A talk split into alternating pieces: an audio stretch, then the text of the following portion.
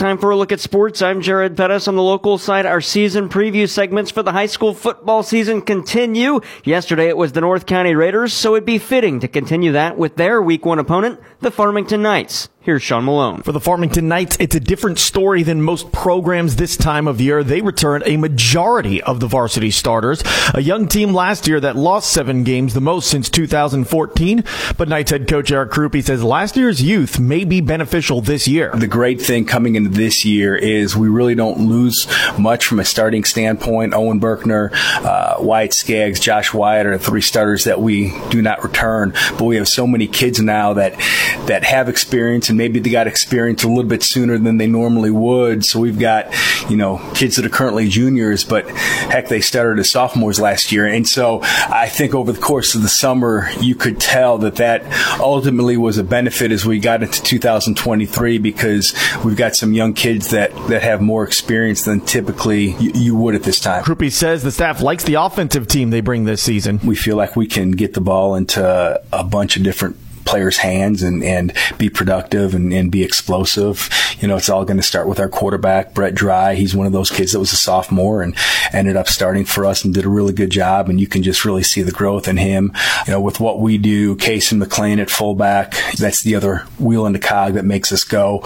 But then you start to branch out and in our wings, slats, Gabe Giuliani, Connor Rice, um, they all show that they can do great things with the ball in their hands. And I think Ian Zoner is junior. He'll be a first year starter. He's going to do some very good things. And Brett Coughlin, Tatum Tinsley, uh, other kids that can play that, that opposite receiver. There's just a bunch of kids that we can get the ball into their hands and, and have them do some really nice things. And on the defense? We've been pleasantly surprised with, with how they've looked here in the summer. They've been pretty salty in practice and they came out and they did some nice things in our contact camp. And so we're looking forward to, to seeing them fly around to the football once uh, August 25th rolls around. The Knights open the season at home against the North County Raiders on Friday, August 25th in a broadcast match on AM 1240 KFMO. How are they preparing for week one? Here's Coach Krupe once again. We take it day by day. You know, you come to practice and you want to make sure that you leave practice being a little bit better than you were, you know, the day before. One thing we always talk about is, you know, you're not going to go from zero to 60 at stem finger. You know, you're not going to have one practice and, and be 90 times better than you were when you arrived. But if you just come and each day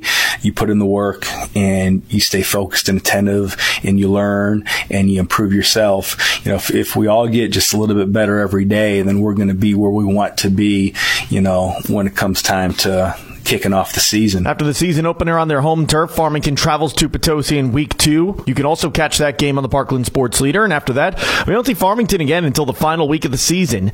In the time between, they'll host Jackson in week three, travel to Sikeston for week four. The Knights alternate home and away the rest of the season. Week five at home against TDW Prep Academy. Week six, they are on the road in Cape Central. Week seven, they host Poplar Bluff. They're on the road again in week eight at Festus. And in that Week 9 broadcast game on a Thursday night at Howell Memorial Stadium. They'll host the Central Rebels. Reporting for KFMO Sports, I'm Sean Malone. Sean, thanks. The rest of the week's preview segments read Central on Wednesday, Potosi on Thursday, and the Valle Catholic Warriors on Friday. You can find out more about each team's season preview on the website, kfmosports.com.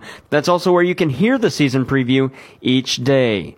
From there to Major League Baseball, the St. Louis Cardinals begin a three-game series series in Tampa Bay tonight against the Rays. Since July 1st, the Cards are 16 and 17, but there is a bright spot for the Birds. It's their catcher, Willson Contreras, who, in that time, has batted an average of 400 even with three home runs and 11 ribbies. What has Cards manager Oliver Marmol seen from Contreras over the last five weeks? It feels like he's settled in. That's the best way I can describe it, where he's not trying to impress or do more than he needs to. He's just taking his at bats like he normally would, and he just feels like he's settled in and relaxed and just going about his business. But I mean, we know this guy's a, a threat at the plate, and we're definitely seeing it now. Coverage of the Cardinals and Rays from Tropicana Field begins with pregame this afternoon at 4:45 and first pitch at 5:40. You can hear it on B104.3. Miles Mikolas gets the start for St. Louis. He's six and seven with a 4.29 ERA. Mikolas battles the 12 and six righty Zach Eflin, who starts for the Rays. NCAA football, the Missouri Tigers are preparing for their week one battle Thursday, August 31st against South Dakota. Tigers head coach Eli Drinkwitz is not happy with his wide receiver group after a week of camp. It's embarrassing for me right now, to be honest. That, that room has got to be better and take more pride uh, in blocking on the perimeter. And uh, no block, no rock. Uh, I mean, it, it's it's not even near what the standard should be, and. Um, and I'm not pleased with it at all in any shape, form, or fashion. How was the depth of the roster? Drinkwitz shares his thoughts. I think we've got a lot of competitive depth. I think. Um, you know, there's fluidity in the depth chart, which is because of competition, and and uh, that's the best motivator there is. You know, whether your guys coming back uh, or there's guys trying to earn a position, they know every day you got to be at your best because um, there is quality depth. Um, at every position. The Tigers host South Dakota in week one at Faurot Field.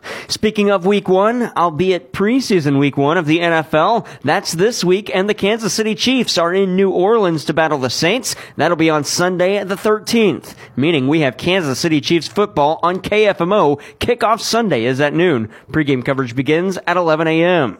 The NASCAR Cup Series ran the Firekeepers Casino 400 yesterday after it was put on hold due to rain Sunday afternoon. Chris Buescher picked up his second straight win of the year after a late battle with points leader Martin Truex Jr. Buescher has now won the same amount of races in the last two weeks as he had in seven NASCAR seasons coming into this campaign. Is his RFK racing team primed for a run in the playoffs? With the momentum that, that we've had in these wins, it certainly gives you a stronger uh, stronger opinion that, that yes, we should be able to make a run at that.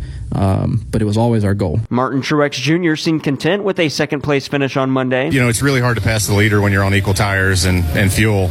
Um, you know, we've seen it all day. So, you know, if we were out front, I feel like we'd have been gone, but uh, we weren't. So they did a great job. You know, congrats to them. The Cup Series is at Indianapolis Motor Speedway this Sunday. It's the Verizon 200 at the Brickyard on the Indy Road Course. The green flag waves at 1:30. That's sports. I'm Jared Pettis.